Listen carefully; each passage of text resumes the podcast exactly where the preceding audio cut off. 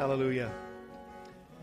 Father, we worship you today. We're so thankful for your touch upon our life today.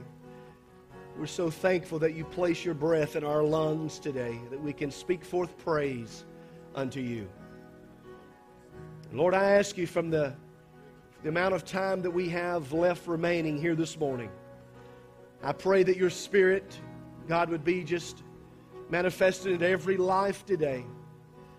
Pray that you speak to our hearts today, enrich us today, strengthen us today before we leave this house today. No doubt, Lord, there's needs in the house that needs touch today, questions that may need answered today, struggles that people may be going through that need to be relieved from the struggle. And Father, you can do that today. You are Jehovah. You are a provider. You are our source today. And I pray that you touch your people today. In Jesus' name, amen and amen. Give the Lord a hand clap of praise this morning. Hallelujah.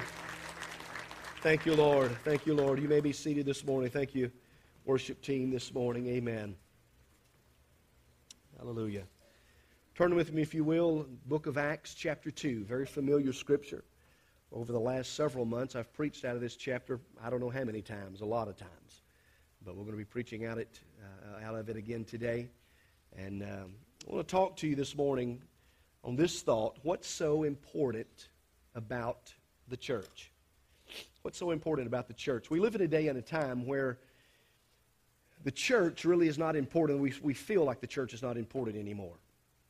We feel like that we can get what we need off of television, off of um, maybe friends that's pastors or whatever, that we just call them up every now and then.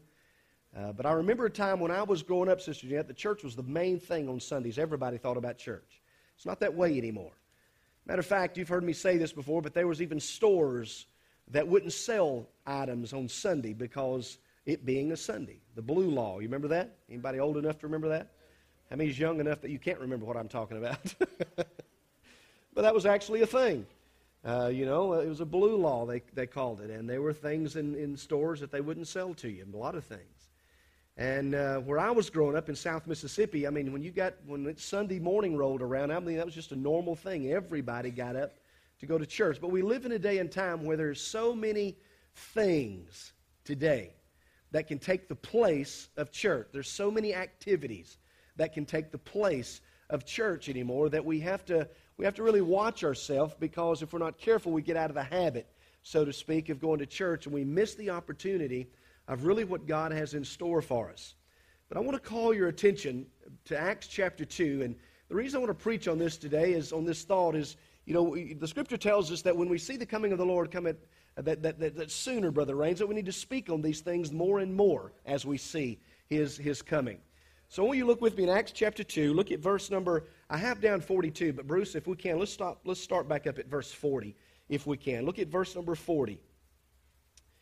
Verse number forty, the Bible says, "And with many other words he testified and exhorted them, saying, Be saved from this perverse generation. Then those who gladly received his word were baptized, and that day about three thousand souls were added to the church." The church was born during this During this time here, the early church. And, the, and they continued, talking about the early church, they continued steadfastly in the apostles' doctrine, fellowship, breaking of bread, and in prayers. Fear came upon every soul, and many wonders and signs were done through the apostles. Now all who believed were together. Everybody say together. And they had all things in common. Sold their possessions and goods, divided them among all as anyone had need. And they continued daily with one accord in the temple, breaking bread from house to house.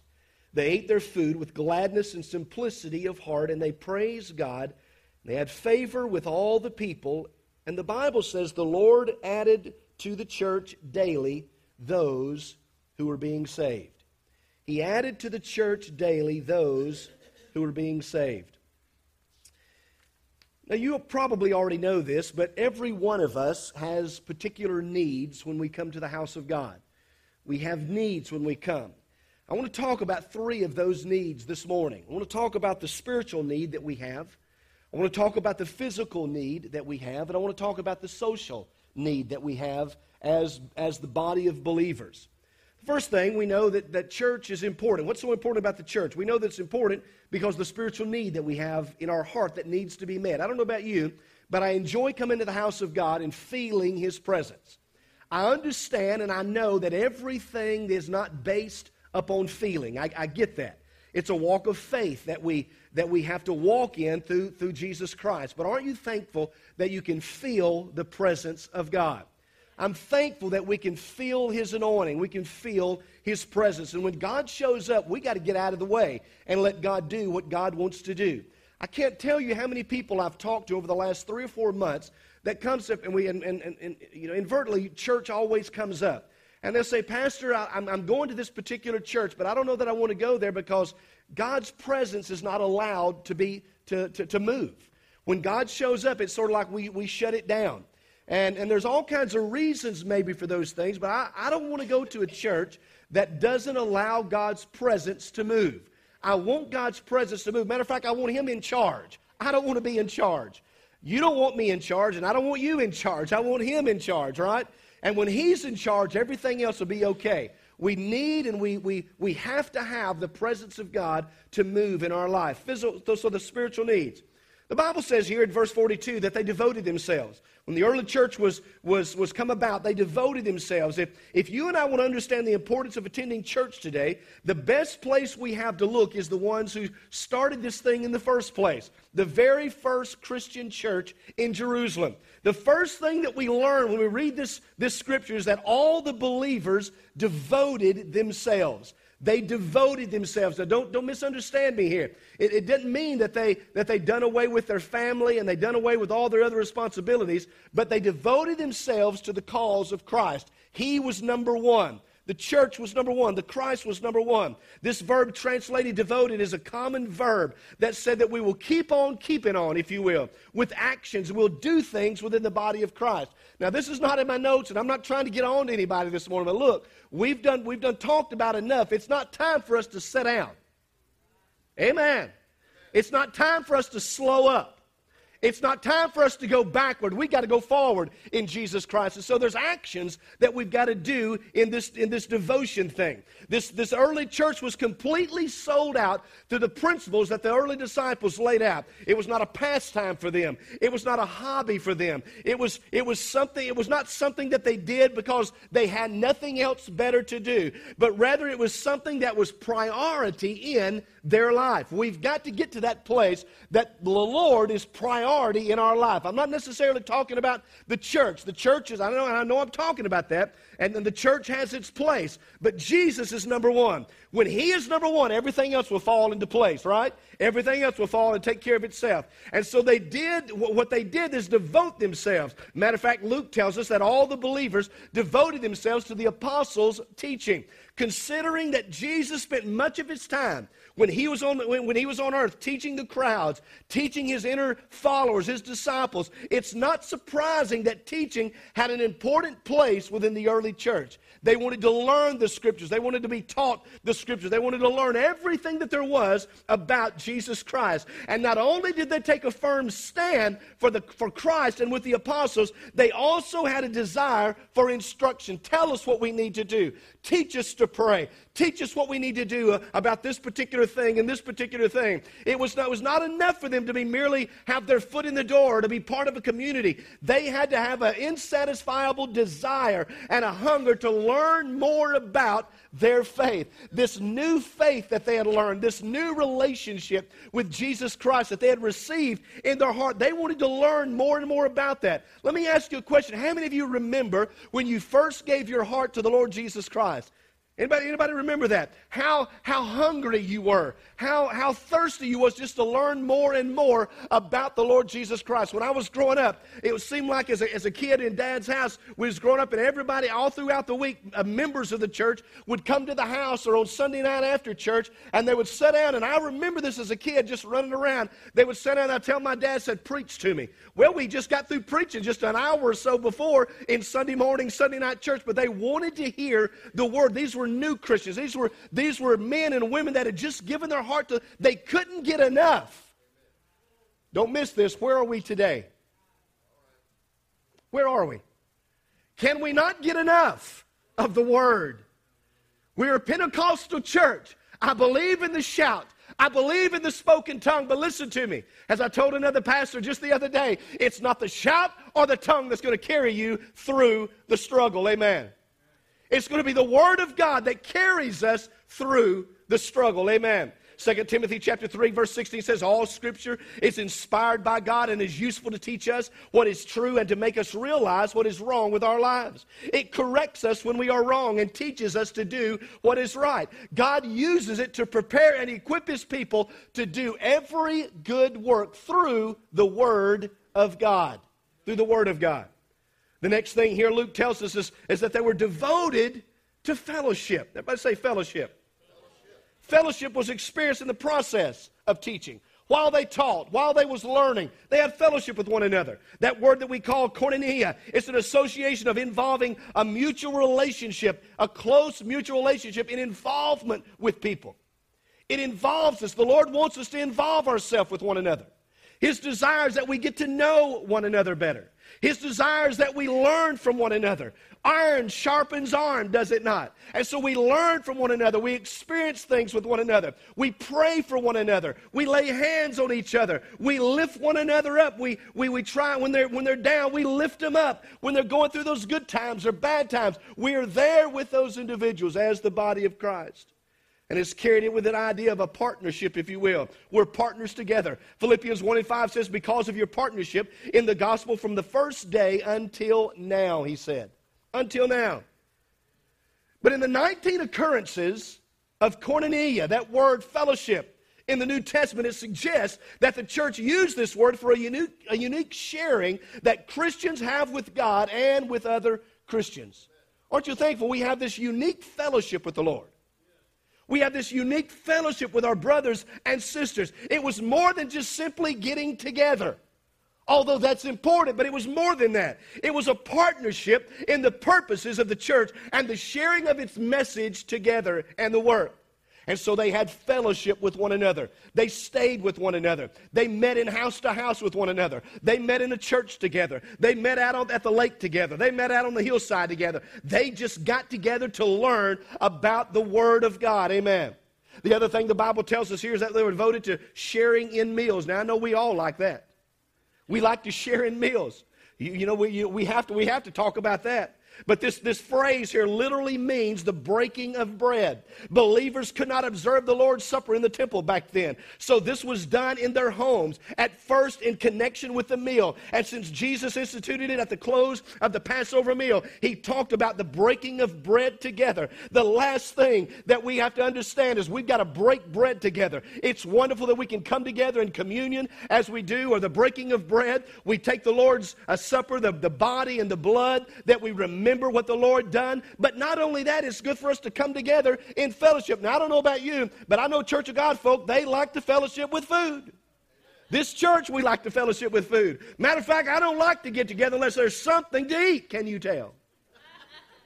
It's the fellowshipping together that we have with one another. The other thing that they talked about is that they were devoted, that was they, they was devoted most importantly to this, devoted to prayer. Prayer is the key. How many knows that? Prayer is the key. This emphasis here on prayer. In the early church, prayer was, was a high priority and an important part of their life together. Prayer was an integral part of their daily life. What did, what did it do, Pastor? It kept them connected together. It kept them connected together. I want to tell you, it's hard to fuss at somebody when they're praying for you. Hello? It's hard to be mad at somebody when they're weeping over you. You know what I'm talking about. But when we don't pray and when we don't weep, it's sometimes it's easy to get upset with somebody within the church. Now, we've talked about this before. We're all family together. And so as families do, we fuss sometimes and we, we'll complain sometimes and, and we'll make up and all those things. That's part of being a family. But it's tough to be upset with somebody when they're weeping over you, when they're praying over you, amen. So we've got to continue to pray. It, it's got to be an integral part of our daily life. In Acts, there was much about prayer. There is much activity about the Holy Spirit. And where there's much activity about the Holy Spirit, then there's going to be much activity with prayer, amen. Prayer is the key. There's an old story I read, and some of you have heard this old story before, but I'll just go ahead and talk, tell you about it. Mister Jones one day called his pastor from the hospital, and he was he got on the phone, and he was just really upset. He said, "Pastor, you got to come quick. My son John was bitten by a rattlesnake, and he's at the point of death." And the pastor, he hurried to the aid of this of this father, and, and when he got there, the father said, "Pastor, I want you to pray for my son." He said, "I promise the Lord that if my son recovers, I'll come back to church, I'll bring my family back to church, and we'll start living for the Lord again if God heals my son." So the pastor started praying, and the pastor said, "Dear Lord, we come to you now on behalf of Mister Jones' son. We pray that he might recover from this snake bite. We want to praise your name for sending this rattlesnake to bite John. This one rattlesnake has done what I or the church was unable to do in the life of Mister Jones now for five years. During all of this time, he has not been interested in spiritual well-being. He's not been interested in spiritual well-being or, or, or his, of his family. But this one rattlesnake has turned his mind back to you. Lord, could it be what we need in the lives of many other church members are bigger and better rattlesnakes?" I don't know about you, but I don't want no rattlesnake to cause me to change my mind serving God. How about you? So they had prayer. They developed prayer. So that was a spiritual need that they had. The other thing that they had was a, was a, and we all have spiritual needs. God created us that way. He created us that way. He also calls these spiritual needs to be filled. And I, this is what I want you to get. He, he, he calls it to be filled in the community, uh, uh, in the context of community, rather, of how we get together, how we fellowship with one another. We have community with one another. People like to say, "Well, I can pray and I can read my Bible at home." And unfortunately, most don't do these at home. Some may, but most don't. And we have spiritual needs like the need to be prayed for and the need to be encouraged and the need to be cared for that can only happen in the community of believers. Think about this. Hebrews ten and twenty-four. The Bible tells us, "Let us consider how we may spur one another on toward love and good deeds, not giving up meeting together as some are in the habit of doing, but encouraging one another all the more as you see the day approach." All the more so. Choosing to stay away from church is like telling God, "I can do this all by myself. I can do this by myself." He, he has created a means by which your most important needs to be met. And to ignore that is the same as telling God, "I don't want your help, God." It's like being really sick and refusing to go to the doctor. It's like being really empty but passing the gas stations for the, for the next one hundred miles. You're going to run out of gas eventually, right? It's like dying of thirst but refusing to drink the water. Life is tough enough without ignoring the spiritual help that God provides. And I believe with all of my heart that God wants us and desires us to be involved with His anointing, with His Spirit, and with one another in the sense of community. So we have spiritual needs. The other thing that this chapter in Acts chapter two talked about, about the early church, they had physical needs that had to be met. Physical needs. We do look down to verse forty-three and forty-five. They shared everything, the Bible said. Now, I know we live in a different day and time, but they shared everything. We have, we have physical needs caused by sickness sometimes. While doctors and hospitals can do much of that, they cannot take care of everything. There's some things that only God can take care of, and we got to trust God to fix those things. Luke tells us about the early church that there was a deep sense of awe that came over all of them, and the apostles performed many miraculous, many miraculous signs and wonders in their midst. And those miracles was an important thing of the presence and the power of Almighty God that we were talking about the other week. Signs and wonders, listen to me, signs and wonders still should be normal wherever the gospel is spread. I still believe that God heals. I still believe that God can set free. I still believe that God can break the chains that has us bound. I still believe in miraculous things given by Almighty God. Amen. Amen. I don't want, I want you to understand it. Pathway. Here at this church, we believe that God's still in the miracle-working business. Amen. James chapter five says, "Anybody sick among you, let him call for the elders of the church to pray over them and anoint them with oil in the name of the Lord. And the prayer offered in faith will make the sick person well, and the Lord will raise them up. And if they have sinned, they will be forgiven as well." Now, that's another whole message in itself. But they'll be forgiven as well. I want you to notice here, this, this, this, this, this criteria for being healed is for you to come, to ask for prayer from the elders of the church. The ball is in our court sometimes. We've got to do those things. Our aspects of our physical, other aspects of our physical needs involve food, involve clothing. And Luke tells us that all the believers of that day, they met together in one place and they shared everything that they had. One of the best examples I can give you of this is when we was over in Honduras, and the guys that went, they know what I'm talking about. You could give a plate of food or a sack of candy to one of those children over there. Most children today in America, now maybe not all of them, but most children, you'll give them that plate of food or you'll give them that sack of candy and it's mine. It's all mine, and don't you put your hand on it. It's mine. You know what I'm talking about, right? But one thing I've noticed over there in Honduras with some of the children, even some of the adults, when you give them a sack of candy, you give them the food, the first thing they'll do is turn to their brother or sister or somebody, a friend, and share with them. They didn't have anything to start with, but they'll share. They shared everything that they had. One night in a particular church, and, and the guys will remember this, we was giving out candy, and it seemed like we could give candy to the same person over and over again, probably fifteen, twenty times. They just come getting back in line. But you didn't mind doing that because you understood they're going to go and they're going to share it with everybody else that they was around that didn't have any candy. They was going to give that candy or that food away. Some of the things and some of the some of the plates that we that we got the church fixed that probably we couldn't eat. There were some people there that could eat it, and we would just, you know, here, you you probably need this better than I do. You know, because we didn't want to get sick and all that, so we just shared. But first thing they did, they always found somebody else to share that food with. Their willingness to share everything that they had, to share everything that they had, showed the, the extent. They were family. They were family. They, they, they, they held everything in common. It was not a socialism thing. It was not a communism thing. It was a voluntary thing because they were family together. All their goods was not evenly distributed, but they were given to meet the needs as one needed something. Whatever the need was, they met that need. That's the love of Christ at work. That's the early church today. And we've got to learn as the church today to get our examples from that particular church. We've got to share with those things. Many of them even sold pieces of land they owned and personal property. The money was distributed to those in need. Why, Why, Pastor? Because the believers then, Sister Lawson, was so near the cross. They understood the message of the cross and the resurrection. They were so filled with the Spirit that for a while selfishness was swallowed up in love. We could learn something from that, right? We could learn something. How many knows that the church is about family today? The church is a family. We are a family today. We're brothers and sisters in Christ. First Corinthians twelve twenty-six says, if one part suffers, every part suffers with it. If one part is honored, every part rejoices with it.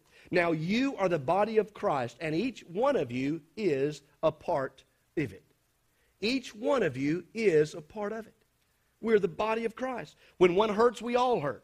When one is sick, we all are sick. When one lacks, we all lack. Church is about sharing, sharing with those in need, sharing with those who don't know where, where, where to turn, sharing with those who, who need, to, who, who need a, a hand up, in other words. Church is about caring, caring for one another. When we're down, caring for one another. When we're sick, caring for one another. When we have lost hope. But it's hard for us to care when we're not here with one another. We've got to be together in a body of community. That's why church is so important today. That's why church is so important. So they had the physical need that had to be met. But not only that, according to this chapter here, they had social needs that had to be met. They had some social needs. What are you talking about, Pastor? They began to worship together. They began to worship together. Just as important as the spiritual and the physical need, the, they, they, the, the, we got to be accepted and loved by others. When visitors come to our church, they want to see if there's somebody there I can identify with. They want to see if there's somebody there that's going to be polite to me, going to be kind to me. There's going to be somebody there's going to shake my hand. So when you see a visitor and you see somebody new to our church, don't just, you, you need to go up to them and, and shake their hand. Introduce yourself to them. Tell them who you are. Tell them you're glad to have them to the body of Christ. Amen. That's how we grow the body of Christ. We have social needs. Luke says that the early church, they worshiped together at the temple every day. They met in homes for the Lord's Supper. They shared their meals with great joy and generosity. They had the Lord's Supper at homes and on hillsides, wherever the case. They shared with one another. What does it mean to be worshiped together, Pastor? It means to be just closely and continuously with, to stay close and associate closely with. Now, I understand that we've got work schedules and we've got all kind of things that we've got to do, itineraries and all of that. I'm not talking about any of that. But when we have the opportunity, we're supposed to, according to the Word of God, come together to worship Him. Amen. And this kind of blows the whole argument when you think about this, that I can worship God at home alone. The worship of God was meant to be done in community. Listen to this. Revelation chapter five, verse eight, it says this. And when they had taken it, the four living creatures and the twenty-four elders fell down before the Lamb. Each one had a harp, and they were holding golden bowls full of incense, which are the prayers of God's people. They sang a new song, saying, "You are worthy to take the scroll and to open its seals, because you were slain. With your blood you purchased for God persons from every tribe and language and people and nation. You have made them to be a kingdom and priests to serve our God, and they will reign on the earth." Verse eleven says, "Then I looked again, and I heard voices of thousands and millions of angels around the throne of the living beings and the elders. And they sang a mighty chorus that said, 'Worthy is the Lamb who was slain, to receive power and riches and wisdom and strength and honor and glory and blessing.' And then I heard a, and then I heard every creature in heaven and on earth and under the earth and in the sea. They sang, 'Blessing and honor, glory and power belong to the one sitting on the throne, to the Lamb forever and ever.'" Now let me ask you a question. Does that sound like to you that we're going to be worshiping God alone in heaven? Uh-uh. There's going to be thousands and millions worshiping and giving God praise. Why, Pastor? Because God created us to have fellowship with Him and one another. Created us to have fellowship with Him and one another. They just didn't worship together. They just didn't, they just didn't eat together. They shared their meals with joy and generosity. And it's just as important for you and I today, outside even of worship, for us to come together at times. I want you to notice that they enjoyed one another's company. The joy came from the heart, they, because people were not trying to impress anybody. They had developed an attitude toward each other that enabled them to truly enjoy one another. What happens when that happened, Luke says, all the, all the while when they got together, they was praising God, they was enjoying the goodwill of the people, and each day, the Bible says, the Lord added to the church when they done this. He added to the church. See, when God's people come together and they enjoy fellowship and they begin to praise God, that's the natural result. Is simply praising God. When we come together, the natural result is for us to lift His name, right? And to glorify Him. True fellowship focuses on God and helps people to remember good things which He's done. Of all ages, of all races. Red, yellow, black, and white, we're all precious in His sight, right? And we come together to love and to glorify God. And not only that, we come together to love one another and to fellowship with one another. They see their unity. They see devotion of God, their daily worship in the temple. They begin to help one another socially. They begin to help the needs of others. We got to have one another. We need one another. They were, we were created with a need for human contact. We were created with a, with a natural dependency on one another. Every one of us need a place where we can get away from the pressures of life and find real meaning in our lives. And sometimes that's just getting together and talking with one another. Sharing with one another, being with others is good for us. It's not a bad thing. It's good for us. It helps us spiritually. It helps us psychologically. It helps us physically. We've got a place where we can feel accepted. Sometimes, as the old show, and I don't mean to bring this up, but it's, it's a good little song, "You Got to Go Where Everybody Knows Your Name." Some of y'all don't know what I'm talking about, and that's okay. Not to the beer house. To the church house. You just want to know where somebody that somebody knows you, understands what you're going through. I don't know about you, but it happened to me this morning. I had somebody come up to me this morning and say, "Pastor, I just want to let you know I love you. I just want to let you know that you're the man. I just want to let you know that I appreciate everything that you've done."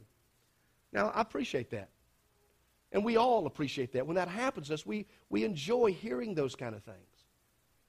We enjoy because it's fellowship of, of one another. Church is that place. We're, we're all the same here. We're all, aren't you thankful for this, that we are all sinners saved by grace here. We're all sinners saved by grace.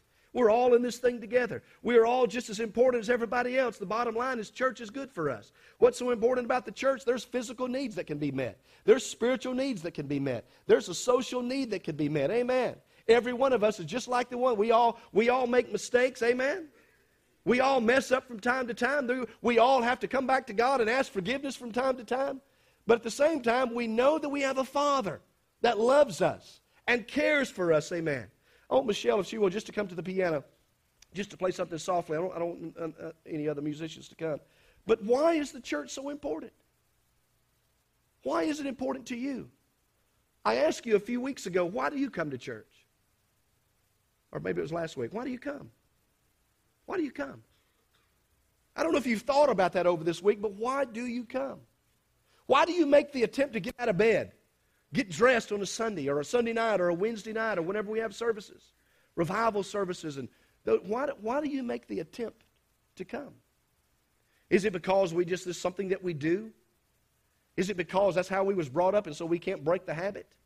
Or is it something, Sister Lawson, that we really have a need that we've got to be met when we get to the house of God? We've got to find where Jesus is. We've got to feel Jesus moving in our life. We've got to sense His Spirit moving in our life. Why do we come? What's so important about the church? Now, I don't know about you, and I don't mean to get off on this, but I get a little righteous indignation to rise up within me when somebody's talking about the church. Because the church, to me, is a place where I've been saved. The church, to me, Brother Michael, is a place where I've got my needs met. It's a place where I feel at home. It's a place where I feel comfortable. It's a place where I, I'm not inhibited in my worship. It's a place where I can stand and lift my hands in praise, or I can just stand there and weep. I can come down to the altar. I can seek Him, Marilyn, wherever. I, I'm not inhibited in my worship in the church, because the church is there to touch us. The church is there to meet needs. It's easy sometimes for us to talk about the church, but I want to tell you something. It's the church that'll be the first one to stand up and help you.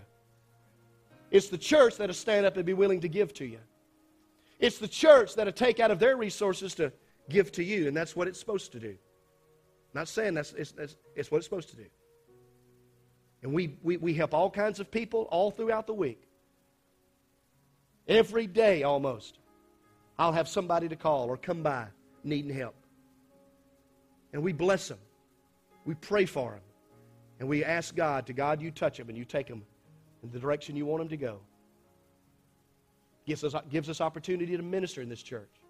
Last week, you took up around fourteen hundred dollars, I believe, that we sent to Louisiana on Monday morning to the flood victims. The state of Arkansas, I met with the overseer. Dwayne and I went down on Thursday, I think it was. I was amazed. He sent out a request from all the churches in Arkansas to take up an offering, to play the video of, of uh, Brother Hill. He said, I was expecting about five thousand dollars to come in. Do you know he's got close to thirty thousand dollars that's been sent in to go to Louisiana? Why is that, Pastor? It's the church. There was a need. There was a need. I could give you story after story of people in this church that there were needs that was that come up, that arose out of conflict and trouble, trouble and struggle, and the church met the need. Why? Because that's what the church does. Spiritual needs, physical needs, social needs that is met within the church. I want every head bowed and every eye closed while you just are seated there in this pew. I want to ask you today, I know this message is a little different than last week's. The intent is on purpose. But at the same time, I want to ask you, why do you come to church? If Jesus Christ would come back today, are you ready to go? If Jesus was to come back and for His church, are you ready to make heaven your home? Is there struggles? Is there things in your life that that's causing you to be alienated or fragmented from the church? I understand in the church sometimes things doesn't go right. Sometimes in the church things doesn't go maybe the way you like it. Some things don't go the way I like it sometimes. But are we allowing those things to dictate to us our relationship with Christ? Because if we are, it's not anybody else's fault, it's ours. We've got to do some examination on our heart. We've got to ask the Spirit of God to come back in us, that we can minister, we can forgive, we can accept forgiveness, and we can do our part that God has called us to do. Why do you come to church? You say, Pastor, I'm here today and I'm lost. I don't know Jesus as my Savior. I'm here today and for whatever reason, I've, I'm not as close to the Lord is I need to be, and I need to draw closer to Him. If that's you, I want you just to lift up your hand and put it right back down. I'm not going to ask you to come to the front today, but I want to, I do want to pray for you. I want to give my heart to the Lord. I want to surrender my life. If that's you, just put your hand up, put it right back down. Hallelujah. Thank you, Lord. Thank you, Jesus. Thank you, Jesus. Hallelujah. Father, we come before you this morning. We thank you, God, for everything that you mean to us today. We thank you for your strength. We thank you for your guidance. We thank you, Lord, because we know that you're in charge. I'm grateful for that. Lord, you see this congregation today. You saw, I believe, one hand that I noticed anyway that was lifted up. You know their heart today. I pray that if they're lost, I pray that if they're not following you the way that they need to, I pray, God, that they surrender their heart and their life over to you afresh and anew. Lord, if there are those that's here today and we've not been fellowshipping with that koinonia fellowship that your word talks about, help us, oh God, put something within us. I know all of us are made up differently. I get that, God. I understand that. Some may be more outgoing than others, and some may be backwards than others. I, I understand that. But God, help us to come together as brothers and sisters in Christ to uphold and lift up one another. Lord, if there are those that's sitting under the sound of my voice, I pray that you minister strength to them, encourage them today to continue to follow after you. We'll give you thanks. We'll give you praise in Jesus' name. And everybody says amen and amen. Give the Lord a good hand clap of praise this morning. Hallelujah.